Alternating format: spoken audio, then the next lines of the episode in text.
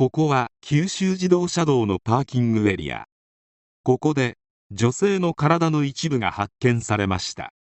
離れた場所でも体の別の部分が発見されそれらは同一人物でした。なぜこんなひどいことをされたのか。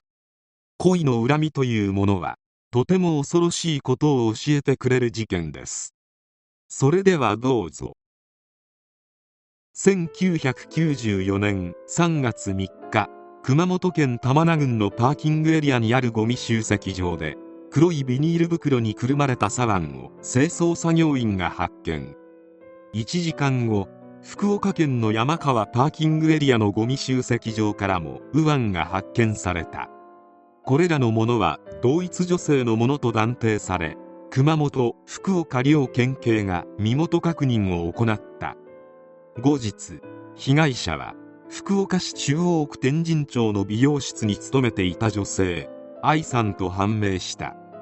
遺体は相当に傷つけられており当初は性的盗作者による猟奇的な犯行と思われていた。しかし警察の徹底した捜査により捕まったのは愛さんの同僚枝文子。女性であった。これだけの異常性の高い事件で加害者被害者ともに女性であるというのは非常に珍しいケースであり当時地元を中心に非常に話題となった。加えてマスコミ報道が事件の異常性を強調しすぎたからか男性の共犯がいるという説が浮上し逮捕後も犯人と交友の男性聴取知人男性宅から結婚反応などの憶測記事が続いた。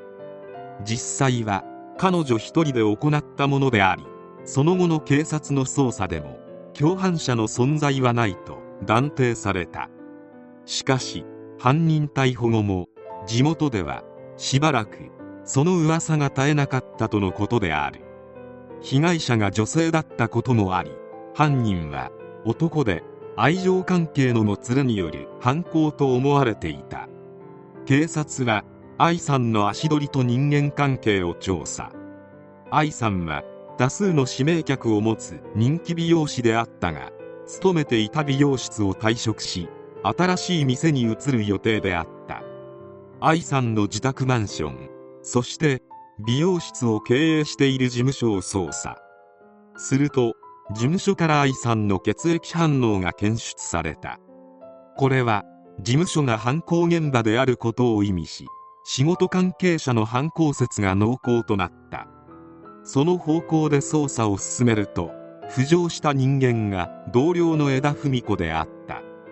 パーキングエリアで発見された一部は3月2日から2日間の間に捨てられたものであり枝が3月2日から2日間福岡市内のレンタカー会社から車を借りていたこと九州自動車道の通行券4万枚を調べてみると枝の指紋が付着したものがあったこと。遺体を包んでいた広告誌が枝の自宅地域に配布されていたこと。N システムという自動車のナンバーを自動で読み取る装置によりレンタカーが犯行現場に向かっていたことを特定したことなどが決め手となり3月15日捜査本部は枝を逮捕。当初は事件との関わりを否認。自分も脅されていると脅迫状を自作までしたが警察は騙せず後日事件について全面自供した。なぜ同僚女性をこれほどまでの目に合わせたのか。動機は男女関係のもつれであった。枝は1955年5月5日生まれ。1987年に結婚するが近所の人間によると夫婦仲はあまり良くはなかったとのこと。1989年に友人から美容室を経営している有限会社の経理事務員の仕事を紹介され勤務するようになった。その職場で税務を担当していた A という男がいた。枝はこの2歳下の男に好意以上のものを感じ A も枝を気軽にドライブに誘ったりした。従業員同士で行った慰安旅行で初めて男女の関係となり周囲の人間も2人の関係に気づいていたため公然の秘密と化していた。どちらかというと枝の方が積極的だったようで不倫用のマンションを借りようと持ちかけたのも枝の方であった。ちなみに枝も A も既婚者であるため立派な不倫である。不倫関係はしばらく続いたが近所でも評判の美人で美容師の全国コンクールでも優秀な成績を残している愛さんが入社してきた。その頃 A はこれ以上枝との関係を深めると自分の家庭が危なくなると思うようになり枝と距離を置き始める。そのため愛さんと仲が良く関係を持っているかのように振る舞った。もちろん枝の気持ちを知りながらである。A は枝に愛さんのことをよく話すようになった。嫉妬した枝は愛さんを憎いと思うようになり事あるごとに他の人に愛さんの悪口を言いふらすようになった。枝は2人の関係を邪推した。変装して尾行したり A や愛さんの自宅に無言電話をかけたりした。結果は白だった。だが枝はそれでも納得がいかなかった。枝は A の気持ちが離れていった原因は愛さんにあると思い込んだ。愛さんと4時間口論することもあるほど仲は険悪となった。そして A からマンションを解約したことを告げられた。これは A さんの枝に対する絶縁状であった。そして A さんは決心する。枝は愛さんに電話をかけて事務所に呼び出した。口論となり激怒した枝は愛さんの命を奪った。馬乗りになり何度も何度も愛さんを隠蔽するためバラバラにすることを決意。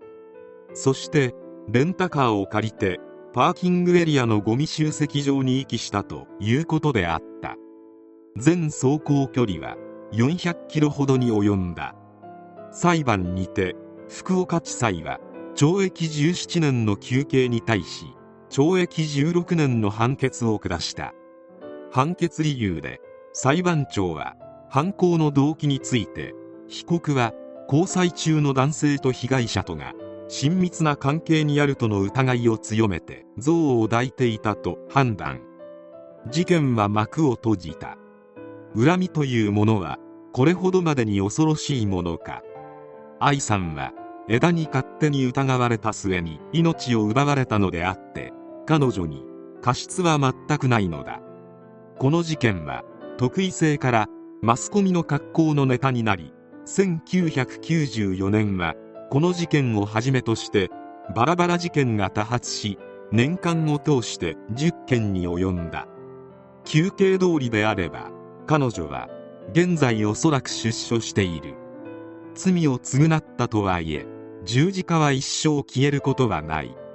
背負ったものはとてつもなく大きい。最後に A さんあなたはこの事件をどう思ったのでしょうか？